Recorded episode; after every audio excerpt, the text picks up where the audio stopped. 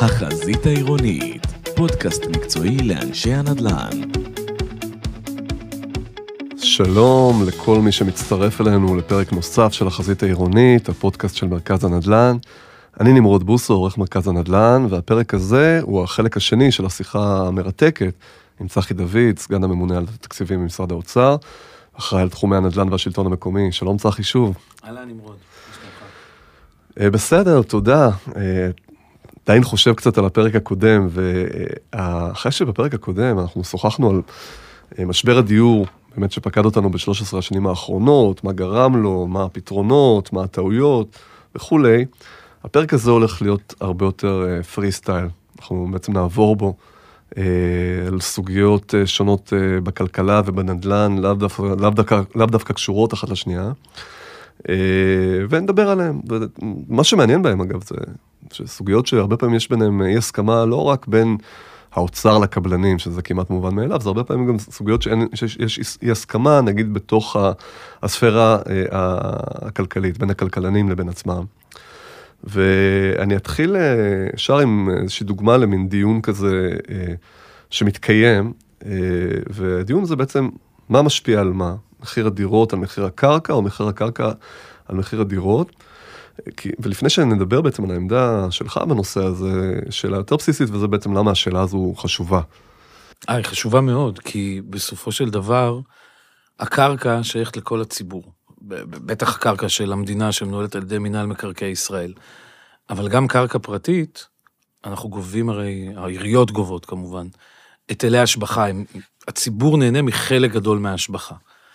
כשעולה הטענה שאם נוריד את מחירי הקרקע עבור בעלי הקרקעות והיזמים, מחירי הדירות יוכלו לרדת, אם הטענה הזאת לא נכונה שמחירי הקרקע משפיעים על מחירי הדירות, אנחנו בעצם לוקחים נתח מהתמורה של הציבור ומעבירים אותו לידיים של מתי מעט, בעלי קרקעות, היסטוריים או חדשים,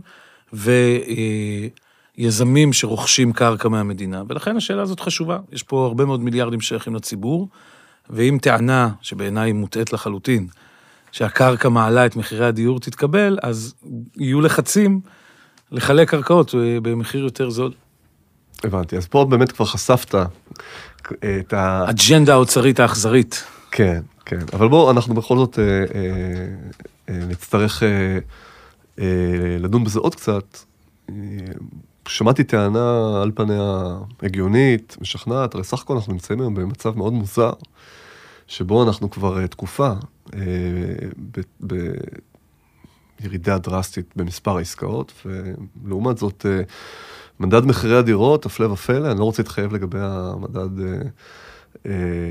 האחרון שאתם המאזינים מכירים, כי נגלה לכם בסוד שאנחנו את השיחה הזו מקיימים לפניו, אבל לפחות עד האחרון, מדד מחירי דירות עולה ובקיצוניות 20 אחוז, למרות העצירה בעסקאות, אחד ההסברים לזה הוא שבעצם אנחנו מדברים פה על העסקאות האחרונות שנעשות עוד על הקרקע שנרכשה ביוקר. זו טענה שנשמעת על פניה הגיונית. זאת אומרת, אותה קרקע יקרה מונעת ממחירי הדירות לרדת. אז האמת היא בדיוק הפוכה. נהיה, נהיה בוטים לרגע. הפוך, גוטה הפוך.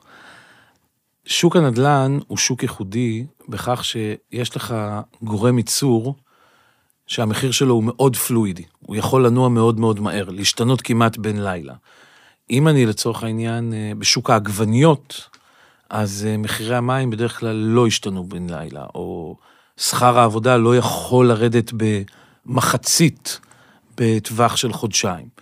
בשוק הנדל"ן, במיוחד באזור המרכז, מחיר הקרקע הוא גורם מאוד מאוד פלואידי. לפעמים חיסרון גם הופך ליתרון, במדינה כמו מדינת ישראל, שניהול הקרקע הוא מאוד ריכוזי, המדינה מחזיקה הרבה מאוד קרקעות, אתה, לא, אתה אולי תופתע לשמוע, אבל המדינה פחות אכפת שהמחיר שהיא מקבלת עבור הקרקע צונח בגלל שינויים בתנאים הכלכליים בן לילה, מאשר לאדם פרטי שאולי, אם יש לו קרקע להרבה מאוד דירות ועכשיו המחיר צונח, הוא, הוא כן יכול טיפה לרסן את הנכונות שלו למכור קרקע. ולמה אני אומר שמחירי הדירות מעלים את מחיר הקרקע ולא להפך? היות וכשקבלן ניגש לעשות עסקה, בין אם זה לגשת למכרז של המינהל, בין אם זה לגשת לעסקת פטור במינהל, או בין אם זה לעשות עסקה עם אדם פרטי, הוא יושב ועושה לעצמו איזשהו חשבון, אנחנו קוראים לחשבון הזה דוח האפס, זה מונח מהתחום הבנקאי, שהבנק דורש מכל יזם שרוצה לקבל ליווי לבנייה, לעשות איזשהו חשבון על הבנייה. הוא יוצא לדרך ממחיר הדירה שהוא ימכור בעוד איקס שנים. הוא עושה צפי, ייקח לי כך וכך לממש את העסקה, כך וכך להוציא היתר. כשאני אמכור דירה, אני אמכור אותה ב-3 מיליון שקל, 4 מיליון שקל, 2 מיליון שקל, מיליון וחצי שקל, לא משנה. הוא עושה את החשבון שלו בכמה הוא ימכור. ואז הוא מתחיל מזה להפחית דברים. הוא מפחית את עלויות המימון, הוא מפחית את עלויות הבנייה, הוא מפחית את המיסוי, הוא מפחית את עלויות השיווק, הוא מפחית את התקורות, הוא מפחית כל מה שמפחית. בסוף הוא מגיע לאיזושהי תוצאה, אוקיי? התוצאה הזאת תהיה ההצעה שלו במכרז הקרקע, או ההצעה שלו לאדם הפרטי שהוא רוצה לקנות ממנו את הקרקע. כלומר, אם אני קבלן, ואני רוצה לקנות עכשיו קרקע במכרז של המינהל, אני אציע הצעה, במכרז שהוא תחרותי כמובן, אני אציע את הסכום שיאפשר לי במחיר דירה נתון בעוד שלוש שנים, להגיע לרווחיות שאני רוצה להגיע, ומצד שני יאפשר לי לזכות במכרז. לצורך העניין, אפסילון יותר מהמתחרים האחרים שלי. ראינו את זה בש... מאוד חזק בסוף שנת 2020. בסוף שנת 2020, אני מזכיר מהפרק הקודם, המחירים עוד לא עלו דרמטית, עלו בקצב שעלו בשנים ש... שלפני כן, ו... וראינו כבר גאות בהצעות על הקרקע. עכשיו, בגלל שיש למינהל שיטות מכרזים שונות היום, גם שוק חופשי, גם מחיר למשתכן, שבהם אנחנו, יש לנו ניבוי טוב על מחירי הדירות שהקבלן יוכל למכור, יכלנו לעשות כל מיני ניתוחים ולהבין מה הקבלנים רוצים. יחד עם משרד השיכון, עם המנכ"ל בזמנו, יאיר פינס, עשינו ניתוח משותף של משרד האוצר ומשרד השיכון על תוצאות המכרזים של סוף שנת 2020. אנחנו ידענו שמחירי הדירות הולכים לעלות דרמטית בשנת 21. לא, לא לקשור לעצמנו קשרים, לא ידענו שזה הולך להיות 20 אחוז, לא ידענו את העוצמות. אנחנו ניבאנו, אה, בניגוד לעליות שהיו אז, של 4-5 אחוז, ערב, אה, אה, אה, ערב שנת 21, אנחנו כבר ראינו שזה הולך לכיוון של 8 ו-10 אחוז. איך ידענו? כי מחירי הקרקע כבר עלו, אבל הם עלו ולא הם דחפו את מחירי הדירות. הידיעה שמחירי הדירות יעלו, דחפה את הקבלנים להציע יותר על הקרקע. הבנתי, אוקיי. אה, בסדר גמור, אני רוצה עכשיו לעבור לסוגיה הבאה שלנו, אה, שגם היא נמצאת בלב המדיניות הממשלתית בשנים האחרונות, זה הסוגיה של מיסוי המשקיעים, או באופן כללי נקרא לזה הגבלות על משקיעים. שבסופו של דבר, הכסף שמכניסים לשוק, בין אם נאהב את זה או לא, הוא גם מממן את הגדלת ההיצע שהמדינה מעוניינת בה. אה, בוא נשמע קודם ככה, לפני שאני אעלה את הטענות המתנגדות, מה העמדה שלך בסוגיה, אה, בתור מי שגם היה אחראי, בין אם בהסכמה, בין אם, בלא, לא, בין אם לא, אלא להחלטות שהתקבלו בעשור האחרון בנושא. בניגוד לנושא הקודם שדיברנו עליו, של אה, מחירי הקרקעות ומחירי הדירות, מי מושך את מי, שדיברתי באופן מאוד מאוד נחרץ, ו... ואני חושב שזה מסר חשוב, חשוב שהציבור יבין, כי בסוף הערך של הקרקע הוא שלו. פה אני אהיה טיפה פחות נחרץ, אני אשתדל יחד איתך גם לייצג את העמדה המתנגדת. בסופו של יום אני חושב שמס אה, אה, מס רכישה גבוה למשקיעים כן תורם לעיצוב מחירי הדיור, בוודאי בטווח הקצר, אה, אבל אני מודה שזה ויכוח הרבה יותר controversial־י. ואנחנו גם ב... מול המיליה המקצועי של כלכלנים, נמצאים פה בוויכוח מאוד גדול, עומר מואב מייצג עמדה אחרת, פרופסור אקשטיין מייצג עמדה אחרת. אם ו... אני אוכל ככה אה, להציג את העמדה של עומר מואב, כי אותה, אותי באופן אישי, אגב, בתור מישהו ש... אה, אני ככה אחשוף קצת את עצמי, הרבה שנים הייתי בעמדה נחרצת לטובת הגדלת המיסוי על משקיעים בתקופות של עליות מחיר. אה, ואני מודה שהטיעון של עומר מואב, הוא התראיין אצלנו לפני כמה חודשים, ודי שכנע אותי, ולפיו הדירה היא בעצם לא המוצר עצמו, אלא בעצם היא המכונה, לצורך העניין, שמייצרת את המוצר, שהוא שירותי הדיור. נכון. וכשאתה ממסה את רכישת הדירה להשקעה, אתה בעצם ממסה את המכונה שמייצרת דיור, ובזה אתה בעצם פוגע ביכולת של השוק לספק את המוצר הזה. איך, איך אתה למשל מתמודד עם הטענה הזאת? קודם כל אומר מואב צודק בעיניי. שירותי דיור זה מה שממשלה אמורה לספק, בין אם בשכירות, בין אם בבעלות, ודירה לא משנה בבעלות מי, היא המכונה לצורך העניין, היא חומר הגלם. אני מקבל את הטענה הזאת, אבל אני חושב שזה אמת חלקית. דירה היא אה, מעבר למכונה שמספקת שירותי דיור, היא גם סוג של השקעה, היא גם נכס פיננסי, היא מתחרה גם בשוק ההשקעות. ולא דין הסתכלות של משקיע על דירה, בנקודת זמן ספציפית כשהיא עומדת למכירה, לבין הסתכלות של מי שרוצה לרכוש את הדירה עבור שירותי דיור. כשמשקיע מסתכל על דירה, הוא אומר מה אה, הריבית האלטרנטיבית שאני יכול לקבל, מה שכר הדירה, ומזה גוזר מחיר. כשהיו לנו, אה, ואמרנו את זה גם בפרק הקודם, ואני אחזור על זה כל הזמן, שוק הנדל"ן הוא שוק שמאוד רגיש לזעזועים חיצוניים, והרגישות הזאת בדרך כלל תתבטא בעליית מחיר גבוהה מאוד, ובשוק שגם מאופיין בקשיחות מחירים כלפי מטה, כשאתה סובל מעליית מחירים גבוהה מאוד, אתה הרבה פעמים יכול להיתקע איתה להרבה זמן. אני, אני אחזור אחורה, כששוק הנדל"ן אה, אה, סובל מזעזוע חיצוני, אם אה, אה, הבורסה רועדת, אה, הריבית יורדת, פקדונות, אה, הם, אתה מקבל 0.001 לשנה, פתאום שוק הנדל"ן נראה למשקיע מאוד אטרקטיבי. הוא עושה את החשבון שלו, מה שכר הדירה, מה הריבית האלטרנטיבית, ומוכן להציע מחיר הרבה יותר גבוה. כשאתה שם בפניו איזשהו מחסום של מס רכישה גבוה, זה כמו סוג של firewall, סליחה על ההשאלה מעולם הטכנולוגיה, זה כמו סוג של firewall לשוק הנדל"ן. כי זוג צעיר מסתכל על זה, או כל רוכש דירה כשירות, מסתכל על דירה אחרת, הוא אומר, איפה אני רוצה לגור, מה אני יכול לשלם, כמה אני רוצה לשלם תמורת זה, זה פוגש היצע נתון, מתקיים משא ומתן ומגיעים לתוצאה.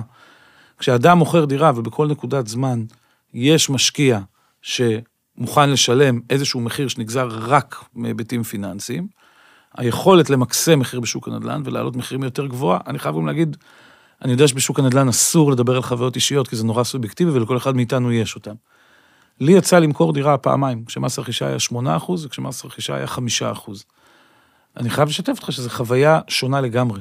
כשמס הרכישה היה 8%, אתה כמוכר, אתה שם הודעה, גם אני מנסה לקבל כמה שיותר, חושב במחיר השוק, מוסיף איזה 15 אחוז ומקווה לקבל את העלייה הזאת. גם אני שרוצה כל יום כן. שמחירי הדיור ירדו, גם חותם, אתה בן אדם. חותם בזה כן. כשזה הנכס שלי. כן. וכשמכרתי דירה, כשהמס הרכישה היה 8 אחוז, היה הרבה לחץ. אתה, גם רוב מוכרי הדירות מוכרים כדי לקנות דירה אחרת, אין להם המון זמן. כלומר, כמו שעגבנייה נרכבת בשוק, דיברנו קודם על שוק העגבניות, גם דירה נרכבת. איך היא נרכבת? בהוצאות הריבית שלך, בצורך שלך לקנות אה, דירה אחרת, בזה שמחיר הדירה האחרת יברח לך, אם אתה מוכר לפני שאתה קונה. וכש... אה, ושאף, כמעט אף אחד לא מתקשר, כשמס הרכישה הוא 8 אחוז, מתקשרים אחד ביום, מתקשר אחד ביומיים, אחד בשלושה. הנטייה שלך לוותר על ההתחזרות ולמכור מהר כדי לקנות את הדירה הבאה, היא יותר גבוהה. כשמכרתי דירה, כשמס הרכישה היה 5 אחוז, כל יום מתקשר איזה משקיע, או שניים, או שלושה. אמר לי, איפה הדירה? מה שכר הדירה שם יכול להיות? אתה מוכן למכור במחיר כזה וכזה? אומר לו, לא, כי כרגע אני רוצה מחיר יותר גבוה. אמר לי, בסדר, כשתהיה מוכן לרדת השלושה אחוז, תתקשר אליי, אני מוכן לקנות. זה... חוויה בסוף, שונה. זה חוויה שונה, ובסוף זה סוג של עודף ביקוש. זה כן עודף בישוק, ביקוש, כי... לא, לא צריך להאשים בהכל את עומר מואב, כן? זה טיעון ש, שרבים שותפים לו. הוא אומר, זה שירותי דיור, אנחנו אדישים מי מספק את המכונה. אבל בנקודת הזמן שנעשית עסקה, כשכולם רוצים לקנות דירה, בסוף היצע וביקוש זה מפגש נקודתי בכל נקודת זמן, שכמות מסוימת של מוכרים וכמות מסוימת של קונים, עם רצונות נפגשים ונוצר מחיר. כשיש לך מי שמנקה את השוק, מה שנקרא, שבכל נקודת זמן כמוכר אתה יודע שיש לך איזה מחיר רצפה שנגזר מנתונים פיננסיים, של ריבית ריאלית במשק ונתונים של, אה, כמובן, של שכר הדירה, אז היכולת שלך לעלות מחיר יותר גבוהה. אני לא אטען שמס הרכישה הוא, הוא כלי טווח ארוך. בטווח הארוך מחירי הדירות נפ... אה, אה, אה, נקבעים במפגש בין היצע לביקוש. כמה הדמוגרפיה שלנו, אנחנו מדינה שגדלה, גדלה הכי הרבה ב-OECD, בגידול האוכלוסייה, 1.8, 1.9 אחוז לשנה, וכמה אנחנו מסוגלים להגדיל את היצע הדירות. בטווח הקצר זה כלי עוצמתי. בסדר גמור. אמ, טוב, אנחנו עוברים לנקודה הבאה, במסגרת הכללים של הפרק הזה. באמת, אני חייב להגיד, היא, היא כן קשורה לנקודה הקודמת, לא כל כך מבחינה כלכלית, יותר אולי בעובדה שזה אולי עוד מהלך מאוד משמעותי במדיניות שלכם אה, מהשנים האחרונות. אה, אני קורא לזה מלכודת מבצעי המכר אה, של המדינה, מחיר למשתכן, מחיר מטרה. היה תקופה קצרה מחיר מוזל, אבל כל החבורה הזו של המבצעים, הכוונות בטח טובות, ברור מה עומד מאחוריהם, ועדיין אנחנו מדברים על מבצעים שמצד אחד גם מפחיתים את היצע הדירות שיוצאות לשוק החופשי, גם מעודדים ביקוש, אתה תיארת בפרק הקודם את האופן אה, המאוד טבעי שבו ברגע שמציעים לנו, אה, קחו אה, דירה בהנחה של מיליון שקל, גם אני, אם לא חשבתי עכשיו לקנות דירה, פתאום אני מתעורר ואומר, וואלה, כן, זה מתאים. ובסוף גם יש משהו שמרגיש לא צודק, הטבה מאוד משמעותית שנופלת בחלקם של מעטים. זה שווה את המחירים האלה. זה שווה את המחירים האלה, זו שאלה שאולי נענה עליה בסוף, אולי לא, זו שאלת מדיניות, זה, זה בסופו של דבר למי שקובע את המדיניות, אנחנו רק יכולים לייעץ להם. אני חושב שחייבים רגע לנתח את זה כלכלית, את האירוע הזה של אה, דירות בהנחה. אני רק אזכיר, דרך אגב, כקוריוז, שמחיר למשתכן, הוא נולד לדעתי, אני לא זוכר אצל אה, אה, פואדות ב-94, אולי שנתיים אחר כך, אולי שנתיים לפני, הוא נולד באמצע שנות ה-90. הוא נולד ככלי בהיקפים שונים לחלוטין ממה שאנחנו מכירים היום, היקפים קטנים, ומטרתם הייתה לאתגר את השוק ולספק דירות מוזלות בלי הנחה בקרקע. עשו מכרז, אמרו, זה מחיר הקרקע, קבלנים, אתם מתחרים על המחיר הזול ביותר לדייר בלי לקבל הנחה בקרקע. זה נתן חמישה, עשרה אחוז הנחה ממחיר הדירות ברף אחר ממה שאנחנו מכירים היום, אבל זה לא היה כלי ש... משפיע ברמת מקרו על ביקושים, הוא היה עוד פתרון ב- ב- בסל הכלים. עכשיו, מה הבעיה ברמת המקרו עם תוכניות כמו אה, מחיר המשתכן, מחיר מטרה, לא משנה איך קוראים להם? הראשונה היא שהן מגבירות ביקוש. כמו שאמרנו, אם אנחנו מציעים לציבור רחב דירה במחיר הרבה הרבה הרבה יותר נמוך, אפילו מיליון שקל יותר נמוך ממחירי השוק, אנשים שלא תכננו לקנות דירה, יבואו לקנות דירה. אני אגיד בציוריות, בחור צעיר יושב ב, אה, בפאב בפלורנטין, רואה שנותנים עכשיו דירה במיליון שקל הנחה, הוא אומר לידידה שלו לידו, בואי נהיה מהר ידועים בציבור, ניגש ביחד. אני, כאילו, זה קוריוז, כן, אבל לא לגמרי צוחק. אגב, אני מכיר סיפורים אה, שממחישים שאתה לא לגמרי צוחק וגם הרבה יותר קיצוני מהמצב שתיארת. בסדר גמור, אני משרת ציבור, אני עדין. אה, עכשיו, החבר'ה האלה שבאים לשוק, דיברנו קודם במס הרכישה, בנקודת זמן ספציפית, על היצע ספציפי, שוק הנדל"ן משתנה לאט, מביאים הרבה יותר ביקוש.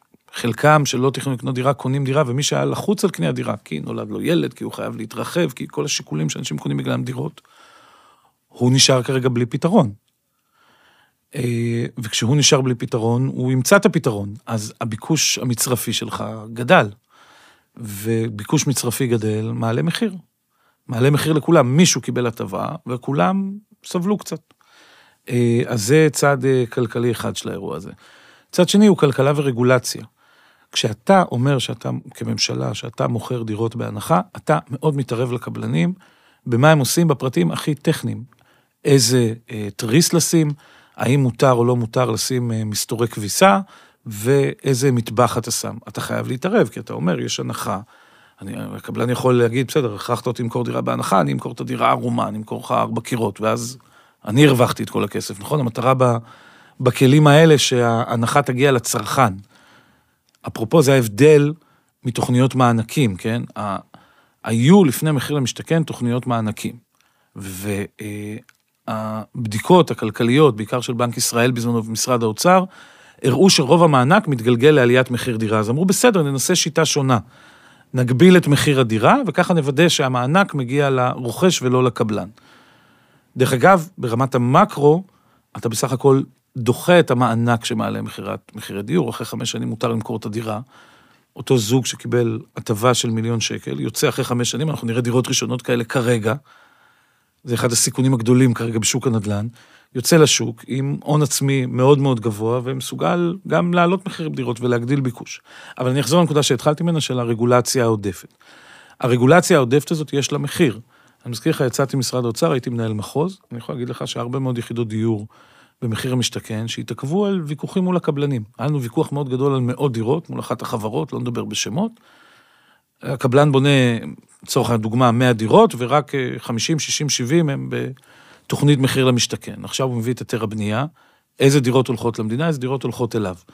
היה לנו שניים, שלושה מקרים שהוויכוח הזה הסתבך מאוד, והיתר הבנייה לא נחתם חודשים ארוכים. דירות התעכבו בהגעה לשוק חודשים ארוכים בגלל ויכוחים כאלה, בגלל העודף רגולציה הזאת. היה לי מקרה אפילו יותר אבסורדי. במפרט הטכני של מחיר למשתכן, כתוב שחייב להיות מסתור כביסה.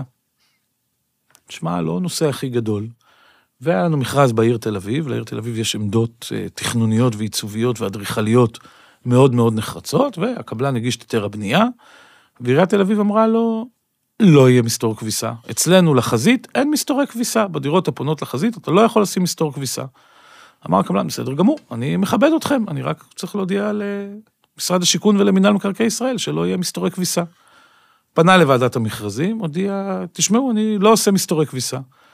אמר לו ועדת המכרזים, בשום פנים ואופן, אתה חייב לעשות מסתורי כביסה. למה אתה חייב לעשות? טוב, סיפור גדול. כי אתה זכית במכרז שיש בו מסתור כביסה, ואם אנחנו נוותר לך על מסתור הכביסה, יבוא המציע השני במכרז ויגיד, אם אני הייתי יודע שלא יהיה מסתורי כביסה, אני הייתי מציע שקל פחות, ולדייר כמובן, ואני הייתי זוכה במכרז. אז אנחנו לא יכולים לוותר לך על מסתור הכביסה.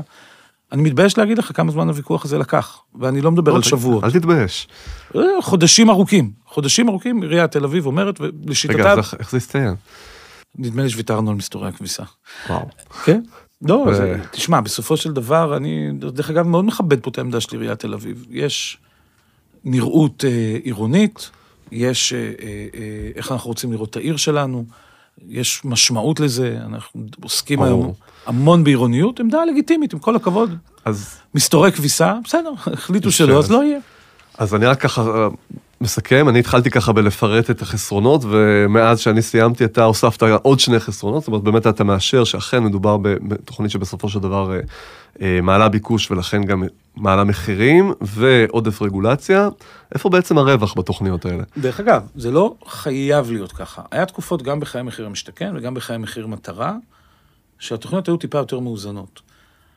הנחה יותר מידתית לא גוררת בהכרח את אותו היקף ביקושים עודפים שהנחה משמעותית תעשה.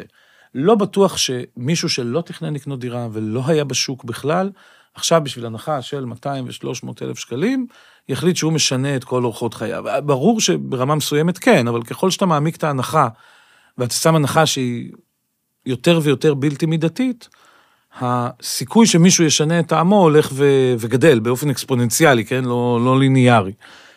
אה, ולכן, גם מחיר למשתכן בתקופות מסוימות שלה, גם מחיר מטרה בתקופות מסוימות שלה, ובאזורים מסוימים של הארץ, שההנחה היא מידתית, היא לא עושה את אותם נזקים. אה, ו... ו- ויכולה להיות תוכנית יותר מאוזנת. תראה, בסופו של דבר, ברור, משרד האוצר רואה הגדלה של ביקושים, סבסוד, לנו לא קל אף פעם עם התוכניות האלה.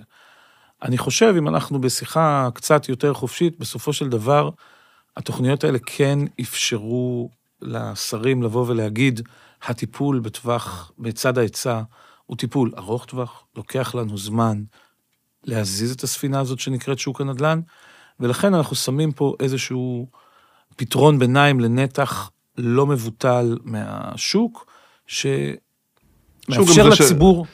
כן, מאפשר- שהוא, סליחה, אני, סליחה, אני, אני רק אגיד את זה, שהוא גם זה שצריך את ההקלה הזו באותו זמן נתון. כן. דווקא זה, תכף אני אתייחס, אולי קצת קשה לדייק את המי צריך הזה בשוק הנדל"ן, אבל, אה, אבל הוא מאפשר comfort לפוליטיקאים לעשות לכאורה את הצעדים היותר נכונים בטווח הארוך, כי הם נותנים איזשהו פתרון ביניים. אם הוא מידתי, אז, אז צריך לחיות איתו, כן? גם אנחנו כמשרד אוצר. לגבי המי צריך, דווקא זה אחד הדברים הכן יותר controversial־ים ב, בתוכניות מחיר למשתכן, זה שיטת ההגרלות. שיטת ההגרלות בעצם אומרת כל חסר דירה, אם הוא זוג בכל גיל, אם הוא יחיד מעל גיל 35, רשאי להתמודד. ראינו בנתונים של הכלכלנית הראשית, שדווקא במכרזים היקרים יותר, זוכים אנשים חלק גדול מהאנשים שזוכרים, זה אנשים שלא בטוח שבליבת מדיניות הממשלה לסייע להם. אנשים שהשכר הממוצע שלהם הוא פי שתיים או פי שלוש מהשכר הממוצע במשק, זוכים בנתח מאוד גדול מהדירות. וזה לא נתון רצוי לסייע באופן בהחלט. הזה. מצד שני, צריך להגיד, ברכישת דירה, זה אקציה, זה, זה, זה נקודה שבה נורא קשה לזקק מי זקוק לסיוע. ברור. וגם ראינו מה קרה כשאטיאס בזמנו הכניס איזשהו אה, אה, סעיף שהשתמע ממנו העדפה אה, כלפי המגזר החרדי, זה, זה תקע את הכל, ואני חושב שבנושא הזה אה, כחלון הבין בתבונה הפוליטית, שללא ספק הוא ניחן בה, שכל, כמעט כל אה, ניסיון אה, אה, להגביל, אוטומטית יתורגם למלחמות עולם. אני אומר את זה, אה, אתה יודע, אתה יכול לקבל או לא, אני רק רוצה אבל לחבר את כל מה שנאמר פה, אה, ואת ה, בסופו של דבר ההסתייגות ש, שאתה מעלה פה, אה, הסתייגות המסוימת לגבי התוכנית, שבאופן כללי זה גם משתלב באיזושהי תפיסה יותר רחבה שלך, בכלל, עם מה התפקיד של ממשלה ביחס לשוק הנדל"ן, ביחס לשוק הדיור, אני צודק? אתה צודק, אנחנו הרבה פעמים בשוק הדיור שואלים את עצמנו מה התפקיד של ממשלה. ואם מסתכלים על כל הנתונים של שוק הדיור, אנחנו רואים שיש תלות מאוד גדולה, ויש, השוק, אה, אני עושה תנועה עם היד, כאילו המאזינים רואים אותה, עלייה וירידה, וולטיליות מאוד גדולה של השוק, ואנחנו במדינת ישראל בשוק נורא ריכוזי, והרצון של הממשלה לפתור הוא הרבה פעמים מוביל לעשייה נהדרת, כן? אבל זה נורא תלוי בממשלה. ואז כשהממשלה נתקעת, אז גם השוק נתקע. כמו שדיברנו על העשור שלפני 2008, אה, המינהל בכלל בפתח המשבר הזה היה באמצע רפורמה, נורא תלויים בו, והעסק לא... והעסק נתקע כשבדיוק צריך את הגורמים הממשלתיים. אני חושב שהתפקיד הגדול של הממשלה בשוק הדיור, הוא לייצר את התנאים הרגולטוריים והכלכליים, שהשוק יעבוד לבד, בלי תלות בזה שיש תקציב מדינה, אין תקציב מדינה כרגע. ההייטק לא תלוי בזה, נכון? אם אין תקציב מדינה, ההייטק לא עוצר. למה שהנדל"ן יעצור? אחת הדוגמאות הכי טובות שאני אוהב לתת לזה זה תמ"א 38. תמ"א 38 עברה סדרה, היא נולדה ב-2005, היא כלי לחיזוק בנייה ולהתחדשות עירונית, לחיזוק הבניינים מפני רעידות אדמה, וברבות הימים גם להתחדשות עירונית נהייתה, כלי גם להתחדשות עירונית, שלכאורה מדלג על שלבים שממשלה, במובן הרחב, כן, כולל עיריות, אה, מעורבים בהם, והממשלה בעצם עושה רגולציה לתמ"א 38, היא קובעת את תנאי המס, היא קובעת את, את כללי התוכנית, ונותנת ליזמים לעבוד מול העיריות. ועבודה יותר קלה, כן, בלי תכנון, ישר היתר בנייה. הממשלה תיקנה את תמ"א 38 כמה פעמים, היה תמ"א 38, תמ"א 38 1, 2, 3, 3 מתוקן, אחרי שסידרו שם את, אה, את נושא הקונטור של הבניין, הממשלה תיקנה כמה פעמים, בשנים האלה התמ"א, בכל שנות התיקונים, התמ"א עוד דשדשה, 1,000, 2,000, 3,000 יחידות דיור אה, אה, נבנו בשנה מכוח התמ"א, ואז היה תיקון, מה שנקרא תיקון מאוד נכון, תיקון אה, אה, אה, אה, שלוש לתמ"א, שהסדיר את השתיים וחצי קומות עם בנייה והריסה מחדש, ומאז הממשלה לא נגעה בתמ"א הרבה מאוד שנים.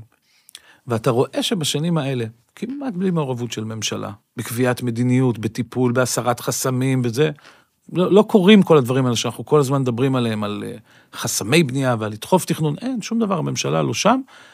אתה רואה את התמ"א צומחת כל שנה, בעשרות אחוזים, מגיעה לפיק של אה, 14,000 בשנת 2019, היתרי בנייה שיוצאים מכוח התמ"א. בלי שהממשלה עשתה שום דבר.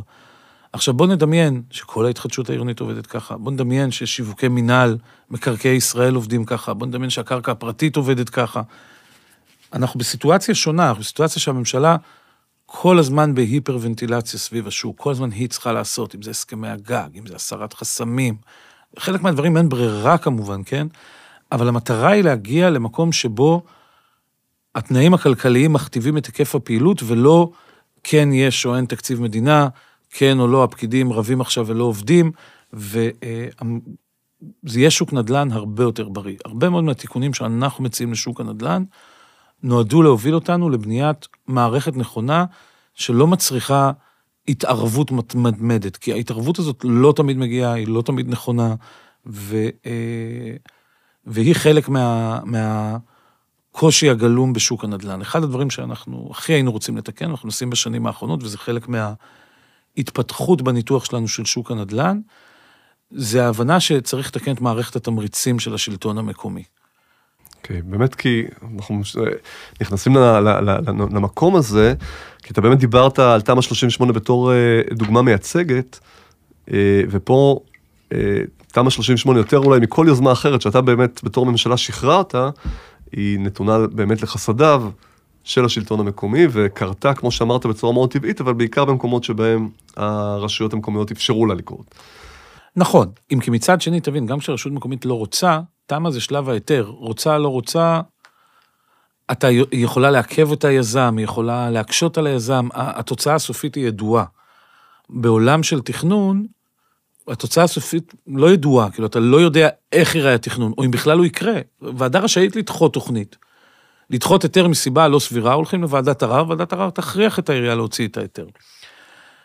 בסופו של דבר אנחנו נמצאים היום בנקודת זמן שיוצאים 80 אלף היתרים, אז אני לא יכול להגיד שעיריות לא רוצות בכלל בנייה, כן? אחרת לא היינו מגיעים ל-80 אלף. היתרים. אבל אני חושב שהנושא הזה של מערכת התמריצים של העירייה, של עיריות במדינת ישראל, הוא נושא קריטי. ואיך אנחנו לומדים עליו? אנחנו לומדים עליו מההבדלים בין תעסוקה לבין מגורים. בגדול, בגדול, בגדול, בלי להלעות את המאזינים. תעסוקה מאוד כדאי לעירייה, ההוצאות שלך מאוד נמוכות, בגדול פינוי אשפה, ההכנסות שלך מאוד גבוהות, 200-300 שקל למטר ארנונה בשנה, כפול מספרים מאוד גדולים במקומות מסוימים, זה הרבה מאוד כסף. רוב ההכנסות מארנונה, דרך אגב, בישראל, הם אה, לא ממגורים, למרות שהבנייה למגורים הרבה יותר רחבה. הם מעסקים כ-16 מיליארד שקל, לעומת 12 מיליארד בהחלט. המגורים, הארנונה הרבה יותר נמוכה, סביב ה-50 שקלים למטר, וההוצאות אינסופיות, חינוך, רווחה, תרבות, you name it. עכשיו, לרשויות מקומיות יש עוד שיקולים, חוץ מהשיקול הפיננסי הזה. רשויות רוצות גם אה, כספי פיתוח, שהם יותר גבוהים במגורים, היטל ההשבחה על מגורים יותר גבוה מעל תעסוקה. הן רוצות תושבים חדשים, הן גם מחויבות למ- למדיניות, מחויבות בר- ברמה לא, לא החוקית, ברמה של האינטגריטי של נבחרי הציבור, שמחויבים למדיניות הממשלה של הגדלת היצע הדיור, לכולנו חשוב שתהיה פה הגדלת היצע הדיור. ולכן אנחנו מגיעים למספרים, כמו שאנחנו מגיעים היום, של 80 אלף היתרים בשנה. זה לא שאריות לא רוצות בכלל. אבל יש להם שיקול כלכלי שעובד הפוך, ואי אפשר להתעלם מזה, ואנחנו רואים את התוצאות בתעסוקה. אם יש לנו היצע בתוכניות מגורים שאושרו לשלוש, ארבע, במקרה הטוב, חמש שנים קדימה, בתעסוקה אנחנו מדברים על עשרות שנים קדימה. התכנון אפילו לא חסם, התכנון מאוד תלוי בעיריות. תוכנית שעירייה לא רוצה, לא תתקדם, או לחילופין תתקדם מאוד מאוד לאט, ולכן תעסוקה שעיריות רוצות הרבה יותר. המלאי התכנון הרבה יותר גדול. גם חסמים שאנחנו מדברים עליהם במגורים, אין כביש, אין מט"ש, אין זה, איכשהו, כשהעיריות נורא רוצות, החסמים האלה נהיים יותר קלים בתעסוקה. דרך אגב, צריך להגיד, אובייקטיבית יותר קשה לבנות דירות, זה דורש מאיתנו יותר. אני אזכיר פה בנקודה הזו שאיפשהו ממש לאיזה שבוע, שבועיים, צץ לו בטיוטת חוק ההסדרים האחרון, שבסופו של דבר לא הבשיל לכדי אה, חוק מאושר, אה, באמת איזושהי הצעה לרפורמה גדולה שניסיתם לקדם, אה, שקצת תאזן את חוסר האטרקטיביות של הכלכלי של בנייה למגורים לעומת בנייה למסחר ותעסוקה. אה, אתה רוצה קצת אה, כן. להרחיב על זה ובאמת גם לשמוע אם זה משהו שאתם מתכוונים, אה, מאמץ שאתם מתכוונים להמשיך בו עם הממשלה החדשה. קודם כל, ספוילר, התשובה היא כן, אנחנו נציע את זה שוב, מבחינתנו זה תיקון יסודי של שוק הנדל"ן, תיקון של כללי המשחק שיביאו אותנו למקום יותר טוב, אנחנו, אנחנו נציע את זה, בהחלט. יצאנו לפני שנתיים לעבודה עם המועצה הלאומית לכלכלה על סקירה בינלאומית על הנושאים האלה. ומה שעלה ממנה מאוד חזק, שהסיפור הזה של הכנסות מארנונה עסקית לעומת הכנסות מארנונה למגורים, זה לא סיפור ישראלי. זה סיפור שנכון להרבה מאוד מדינות, המטרופולינים, אה, הערים הגדולות, מושכות את רוב התעסוקה, הן מקבלות מיסים בעקבות זה, לא רק ארנונה, כן? בעולם יש מגוון סוגים של מיסים עירוניים, אבל הן מקבלות מזה הרבה יותר הכנסות, וזה גורם גם במדינות אחרות לדחיקת הרצון לבנות למגורים. במדינות אחרות, בניגוד לישראל, צריך להגיד, בטח במערב, המדינות שאנחנו משווים את עצמנו אליהן, גידול האוכלוסייה הרבה יותר קטן, אז, אז כל הזעזועים הם, אה, הם פחות דרמטיים. זה שעיריות לא רוצות לבנות, זה קצת פחות דרמטי מאצלנו, ועדיין מדינות שונות, אה, מדינות בתוך ארצות הברית, אנחנו, דרך אגב, בחרנו במודל ממש שדומה למדינת מינוסוטה, אבל גם אנגליה, גם מדינות נוספות באירופה, גם דרום קוריאה, התעסקו עם הבעיה הזאת, אנגליה לפני כ-20 שנה בצורה הכי חריפה, פשוט אמרה, אני לוקחת את כל ההכנסות מארנונה עסקית ומחלקת את כולם מחדש. אנחנו לא שם, אנחנו לא בצעדים כאלה קיצוניים, דרך אגב, גם המודל האנגלי נכשל, זה היה קיצוני מדי, אנחנו לא, אנחנו לא מתכוונים להציע לנבחרי הציבור, לקובעי המדיניות, אה, מהלך כל כך קיצוני. אנחנו כן מבינים שהשלטון המקומי הוא שלטון, אין לנו שום כוונה להלאים כספים של השלטון המקומי, אנחנו כן מבינים שלכל רשות מקומית יש מבנה הוצאה שלה, וגם אם היא רשות מקומית עם הכנסות גבוהות מארנונה, מבנה ההוצאה שלה ברמה מסוימת תואם לזה, בצדק או שלא בצדק, זה לא משנה. אנחנו כן חושבים שנכון שמכאן ואילך נתח מתוך הגידול בארנונה העסקית יחולק מחדש על ידי הרשויות המקומיות עצמן, לפי כללים שיקבע להם המחוקק. אבל כן, נתח מתוך הגידול בארנונה העסקית יחולק אחרת. אנחנו מתקרבים למצב, ובטח המטרו ותוכנית תמ"א 70 המפורסמת, יקצינו אותו, שיש פה אזור שבונים בו לתעסוקה, יש מדינת ישראל שבונים בה לתעסוקה, ויש מדינת ישראל שבונים בה למגורים. בוא, אני, אני חושב שאתה מדבר בצורה יותר מדי דיפלומטית, אני גם לא מאשים אותך, אתה בסך הכל בתפקיד שלך נמצא אה, בנקודה רגישה, אני אגיד את הדברים, אתה לא חייב להסכים, אנחנו מדברים על כך שגוש דן בכלל ותל אביב בפרט, ערים סופר עשירות, מאחר וכמות אה, התעסוקה אה, מטורפת. שעדיין נבנית אגב, אני לא מפסיק לראות שם עוד ועוד מגדלים. אה, באמת הון עצום שמתרכז לאזור הזה, לעומת 70 אחוז, אם אני לא טועה, מהרשויות המקומיות שהן גירעוניות בהגדרה. כי באמת מה שיש בהם זה בעיקר, בעיקר מגורים, חוץ מאותו מרכז מסחרי עם הרופא שיניים והעורך דין המקומי וכולי. מצב בעיניי מופרך. הסיפור הוא לא שהן גירעוניות. היום חלק גדול מהרשויות המקומיות, גם אלה שקולטות דיור, הן לא גירעוניות. הייתה אמירה בשנים האחרונות של משרד הפנים שהסכמי הגג יובילו לפשיטת רגל של הערים. אני חושב שהאמירה הזאת התבררה כלא נכונה. זה לא הסיפור. הערים יספקו איזושהי רמת שירות שהיא מעבר לרמת השירות המינימלית שמצפים שהם ישרתו. אבל בסוף, בהסתכלות פוליטית של ראש עיר, שהתושבים באשקלון, בקריית גת, ביבנה, בנתיבות, באופקים, בטבריה, התושבים לא תופסים את עצמם כמי שצריכים לקבל פחות מתושבי גוש דן. והפער הזה, בגלל ההכנסות מארנונה עסקית, הולך ונהיה משמעותי יותר. אם זה יותר חוגים או יותר סייעת שלישית, השירותים הבסיסיים יינתנו, אף אחד לא יקרוס. אבל ראש עיר שעבד עם הממשלה וקלט הרבה מאוד יחידות דיור והכפיל לפעמים את גודל העיר שלו, לא יודע להסביר למה ההכנסה הגמישה של ארנונה עסקית בעיר בגוש דן תהיה פי 30, אנחנו רואים פי 30, ומדבר איתך על הרי מעמד ביניים. פי 30 בגוש דן יותר מהעיר שלו. בפירוש, ותן לי להוסיף לך עוד נתון למשוואה. אגב, אני, אני, כשאני אומר גירעוניות, אני כמובן לא מתייחס למענקי איזון, זאת אומרת גירעוניות לפני מענקי איזון. ועדיין, בסופו של דבר, מה שהערים האלה יודעות לתת זה באמת שירותים בסיסיים, כמו שאמרת. אני שמח לומר, אגב, שאני באופן אישי גר ב, ב, בעיר תל אביב. וזה, אה, במובן הזה, אה, אה, בהחלט נהנה ממה שיש לעיר הזו להציע, אבל ברור לי שזה לא מה שקורה ברוב המקומות בארץ.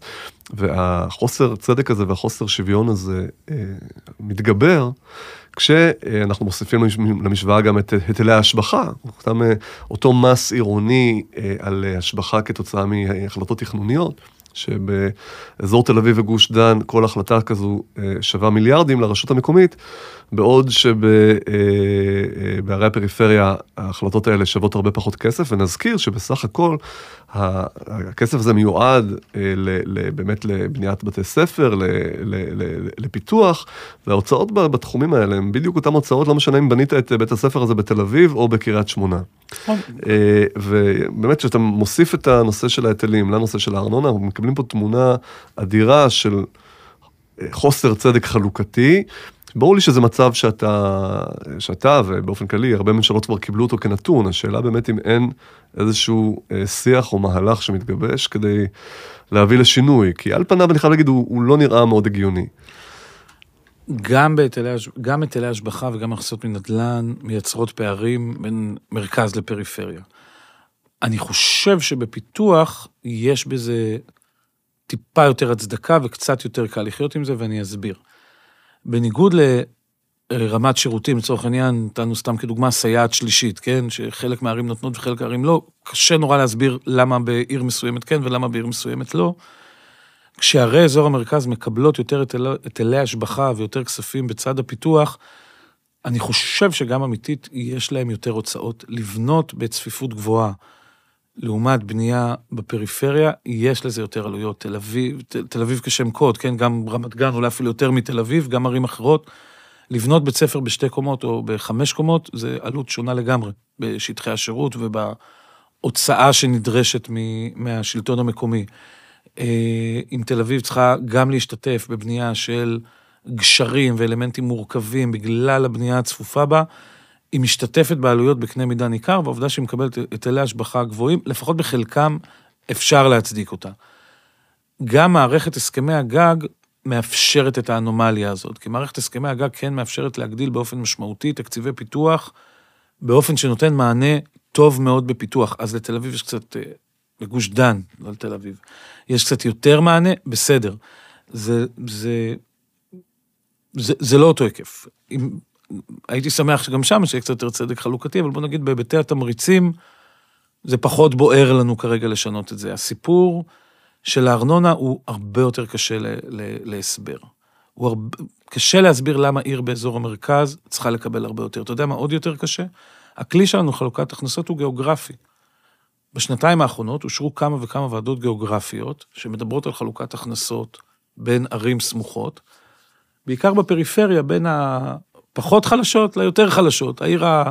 שהיא קצת פחות חלשה, צריכה לתת מההכנסות שלה לעיר היותר חלשה. בגלל שהכלי הוא גיאוגרפי, כל אזור גוש דן נמצא באיזושהי הגנה קבוצתית, כן? כמו ש... הגנה קבוצתית, כי כל החזקים סמוכים אחד לשני, אז אה, אין צורך ואין אפשרות לעשות חלוקה גיאוגרפית, וזה מעוות. הדבר השני שקשה לנו עם סיפורי הארנונה, זה העובדה שבסוף זה מעוות את שיקולי התכנון. בגלל שאתה צריך לדאוג לכלכלה מוניציפלית, גם בערים שבונות הרבה מגורים, אז אתה, דרך התכנון, דרך הפיתוח, רוצה להביא להם את ההכנסות האלה. אנחנו לצד בניית שכונה של עשרת אלפים יחידות דיור בעיר כזו וכזו בפריפריה, נקים אזור תעסוקה ענק. אבל הוא יותר מהצורך עבור אותם תושבים, הוא נועד לשרת את הצורך בכסף מוניציפלי. עכשיו, מה יותר קל וזול להזיז? את כל הפיתוח ואת כל התכנון ועסקים שלמים למקום שלא בהכרח צריך אותו שם? אני לא כופר בזה שצריך להביא עסקים לפריפריה כדי שלתושבי הפריפריה יוכלו לעבוד בלי לנסוע לתל אביב. אני כופר בצורך להביא לפריפריה תעסוקה מעבר לצורך הזה, כדי לאזן את, ה, אה, את המאזן של העירייה. הרבה יותר קל להזיז כסף, זה בלחיצת כפתור. זו אולי החלטה פוליטית קשה, זה אולי צריך לבנות איך עושים את זה, אבל בסוף להעביר כסף בלחיצת כפתור זה הרבה יותר חכם מאשר לעוות את כל התכנון והפיתוח. יש ערים שתוכננו עם עשרת אלפים יחידות דיור ואמרו, יהיה פה עוד מיליון מטר תעסוקה. התעסוקה הזאת לא תגיע, אבל המאמץ להביא אותה עולה למדינה גם עיכובים, גם בירוקרטיה וגם כסף, כן. טוב, מה שאתה אומר זה מעניין אגב, כי אתה אה, אה, נסוג פה באופן רשמי, כמובן, אה, אה, אמנם אתה לא חלק ממערכת התכנון, אבל אתה בעצם נסוג פה מחזון אה, ארבעת המטרופולינים, זה נושא שאני לא יודע אם ניכנס אליו עכשיו, אבל באמת, קצת אתה אומר, עזבו אותי מהעניין הזה. אה, לא, ממש לא. לא, אוקיי. לא אז, ממש לא. אז אני מתנצל על הפרשנות השגויה שלי, וזה קצת נשמע כאילו, אה, יש איזושהי קבלה של אזור המרכז בתור האמירה. זה בדיוק הפוך, נמרוד. אם אני אומר, בוא נזיז כסף, לא נזיז את התעסוקה, אני מקבל את זה שיכול להיות שעיקר התעסוקה תישאר בתל אביב, חיפה, באר שבע וירושלים, אין בעיה עם זה. רק תתחלקו בהכנסות שנובעות mm-hmm. ממנה. אפשר למרכז את התעסוקה בתל אביב, אם אנחנו מקימים את מערכת המטרו לצד מערכת הרכבות הקלות, זה ברור שאנחנו מאפשרים למיליונים מתוך תושבי מדינת ישראל להגיע בקלות לתעסוקה בתל אביב, ואנחנו נתמוך בכך שיוגמו מגדלי תעסוקה משמעותיים בכל גוש דן. אנחנו רק צריך לאזן את ההכנסות. זה לא יכול להיות שמבחינת הכנסות יהיה ערי מגורים שנהנות מהכנסות מועטות, וערי תעסוקה שנהנות מהכנסות גבוהות. אז ברור. בדיוק הפוך, בדיוק הפוך. אוקיי, okay, אני רוצה בנקודה הזו אה, לעבור אה, לאיזושהי סוגיה שקשורה להתחדשות עירונית. אתה הגדרת את הסוגיה הזו בתור אה, האנומליה של, הכלכלית של המכפיל. כן. בוא ספר לנו קצת על האנומליה.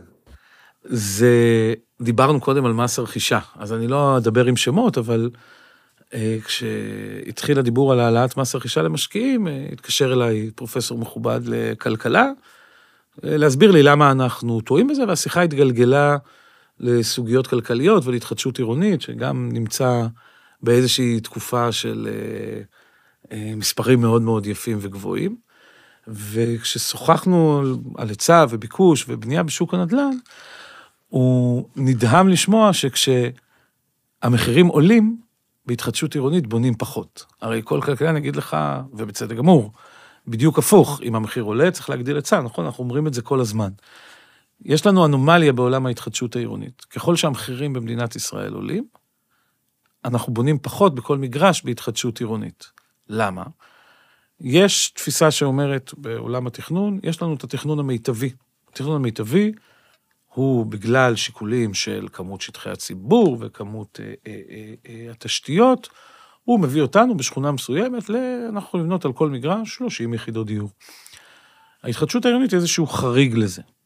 היא איזשהו חריג במובן שאנחנו אה, מבינים שיש איזשהו תכנון שהוא תכנון מיטבי, שדרך אגב זה לא איזה אמת מוחלטת, כן, מהו תכנון מיטבי. דרך אגב, הרבה פעמים משרד האוצר מוצא את עצמו לצד הירוקים, לצד הרבה מאוד גורמי תכנון, אומר, צריך לצופף הרבה יותר ממה שחושבים שחקנים אחרים במערכת. אמ, בהשוואה בינלאומית, כמובן ישראל היא אחת המדינות הלא צפופות בהיבט של... ברור. יחידות דיור ותושבים לקמ"ר במרכזים העירוניים שלה. אמ, ובהתחדשות עירונית אפשר משאלות כלכליות לתת יותר יחידות דיור מאותו תכנון מיטבי. אבל כשוועדות תכנון ועיריות רואות שרמת המחירים עולה, ולכן המכפיל הכלכלי הזה אפשר לשחוק אותו, הן יכולות לעצור תוכניות בתהליך, או ערב התכנון, ולהגיד, נכון שהתכוונו לתת לכם שלוש יחידות דיור על כל יחידה שתיהרס, אבל עכשיו מספיק שתיים וחצי. ולכן, למרות שהתכוונו לתת לכם על 100 דירות שיהרסו פה בהתחדשות עירונית 300 דירות, אנחנו ניתן לכם רק 250. עכשיו, אם הייתי מקבל כאמת מוחלטת את הטענה שיש איזשהו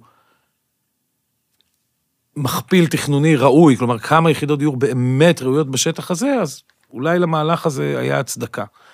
אבל היות שאנחנו רואים לאורך זמן שהתכנון משנה מטעמו ומבין כל הזמן שצריך להגדיל את הציפוף, היה את התיקון 4 נדמה לי לתמ"א 35, הגדלנו מאוד את הצפיפויות ב...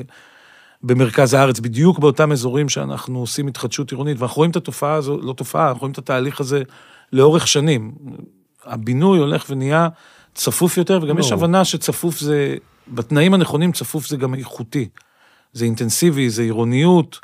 אני לא אחטא בכל מיני אמירות תכנוניות, אבל אני חושב שכולם מבינים ש, שהאינטנסיביות שמביאה צפיפות, יכולה להביא גם הרבה מאוד יתרונות, כמובן, אם עושים אותה, אם עושים אותה נכון, ואת זה אני משאיר כמובן למתכננים. אבל הרעיון הזה, שככל שהמחירים עולים, אנחנו מורידים היצע, בעיניי הוא אנומליה מאוד גדולה.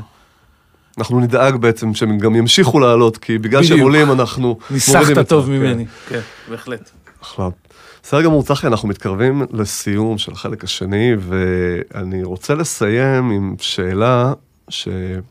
מאוד נוכחת בציבוריות, בציבוריות הכלכלית. אני נתקל הרבה פעמים באמירות, והתשובה גם על השאלה הזו מאוד משתנה. אה, נדבר על כמה דירות חסרות בישראל. אה, במשך הרבה מאוד שנים, אגב, מאז שהתחלתי לסקר נדל"ן, זה היה בשנת 2011, שמעתי באופן קבוע שחסרות פה 100 אלף דירות. זה לא השתנה, אגב, הנתון הזה עד לפני איזה שנה. עד שבו... לפני חודשיים.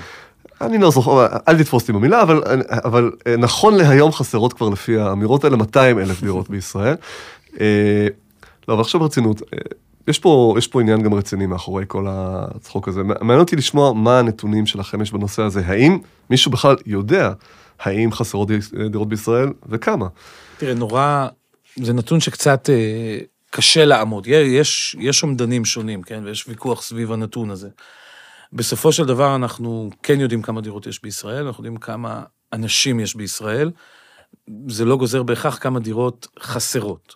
ככלל, אנחנו באים ואומרים, כמות תוספת משקי הבית השנתית וכמות תוספת הדירות השנתית מייצרת או ביחס למצב נתון, או עודף, או מחסור ביחידות דיור.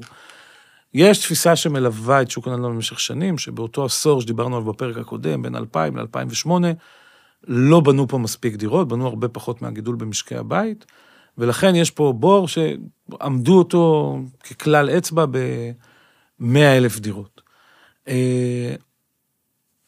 אני חושב שלדבר על 100 אלף דירות חסרות, זה, זה קצת בהתעלם מהעובדה שיש תהליכים שמלווים לכאורה את המחסור הזה. כלומר, המחירים עלו, נכון? כי היה מחסור. אז התרבות קצת משתנה.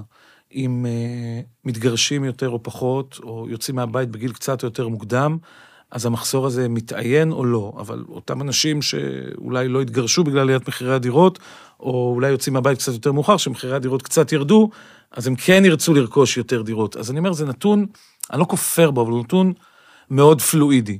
מה שאותי קצת מקפיץ, זה זה, אתה אמרת לפני שנה, אני לא חושב שזה לפני שנה, אני חושב שזה קרה בדיוק לפני חודשיים או שלושה, שפתאום המאה אלף ככה בן לילה הפך להיות 200 אלף. למה הוא הפך להיות 200 אלף? אנחנו היום בונים לראשונה יותר מאשר הגידול במשקי הבית, במספרים מובהקים, כן? בהתעלם רגע מרעשים במערכת של בנייה לא חוקית, ודיברנו על סטודנטים שלומדים בחו"ל, ועל אנשים שיוצאים יותר מאוחר מהבית, ו- ופיצולי דירות, וכל הדברים שמזיזים את המחוג קצת. אם יש לנו כתוספת של קצת פחות מ-60 אלף משקי בית, אנחנו בונים היום 75 אלף התחלות בנייה. דבר ששוב דיברנו בפרק הקודם, לצד עליית ריבית, לצד נתוני העסקאות מהשוק, לצד התחנות המלאות של התכנון והשיווקים של המינהל, לצד ההצלחה בהתחדשות העירונית, מאותת על זה שמחירי הנדל"ן יכולים גם לרדת. אנחנו לפעמים שוכחים את זה, זה קרה, אנחנו כל הזמן מזכירים את זה, אני מזכיר את זה הרבה עכשיו. זה קרה בין 2000 ל-2008, ויכול להיות שזה הולך לקרות עוד פעם.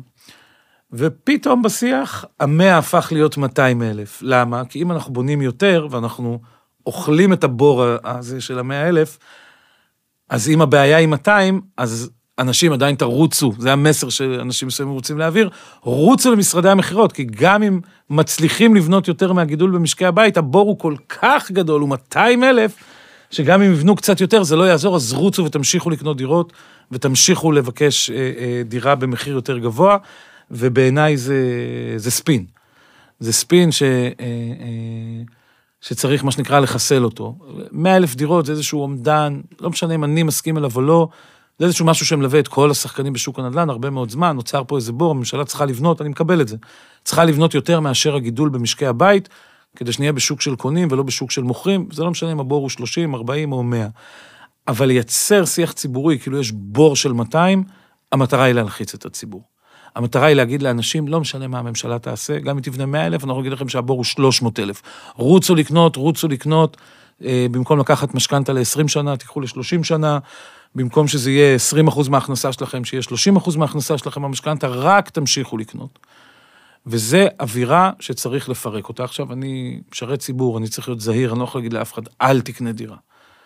אה, גם אני וגם מנכ"ל משרד השיכון, אנחנו אומרים, המסר שלנו, תתמקחו, אל תוותרו, תרגישו כל הזמן את השוק, אל תפעלו מתוך היסטריה, אני לא אגיד לאף אחד לא לקנות דירה. אני לא אקח אחריות שמישהו לא יקנה דירה, יבוא אליי מחר, יגיד לי, בגללך לא קניתי, עלה המחיר כן. בעשרה. הדברים כבר נעשו אה, בשנים האחרונות, אני לא אזכיר שמות, אבל היו שרים, אה, שרי אוצר אפילו, שאמרו לציבור לא לקנות דירות, כן. אני, אני, אני יותר זהיר במובן הזה, אבל אני כן אגיד לאנשים, אנחנו רואים, אנחנו רואים שינוי. כל הנתונים הכלכליים, בעיניי, מצביעים לכיוון אחד.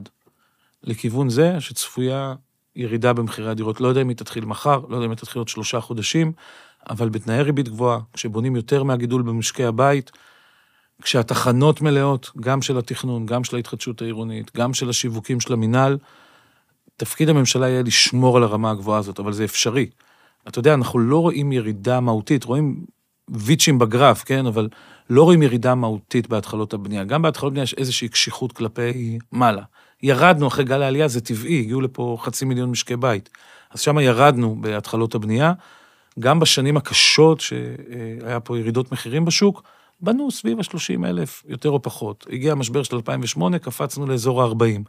לאט לאט עלינו, ירידות שנתיות, עליות יותר גדולות מהירידות, הגענו לאזור ה-50, קפצנו עכשיו לאזור ה-70.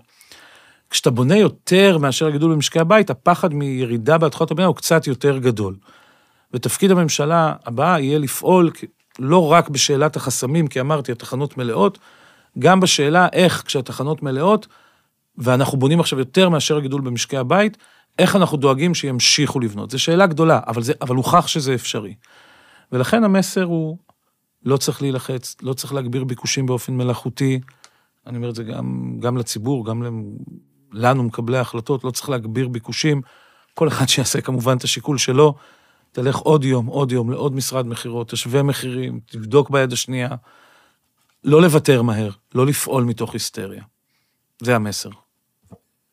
טוב, צחי, עם המסר המאוד ברור הזה, אנחנו מסיימים את השיחה המאוד עשירה ומאוד מרתקת אה, שהייתה לנו, לי לפחות, אה, לאורך שני פרקים. אה, אני מאוד מודה לך שבאת, צחי דוד, סגן הממונה על התקציב במשרד האוצר. תודה רבה שאירחת אותי, היה לי מאוד כיף. שמחה גדולה, ותודה גם לכם, מאזינים יקרים, ולהתראות בפרקים הבאים. תודה למאזינים.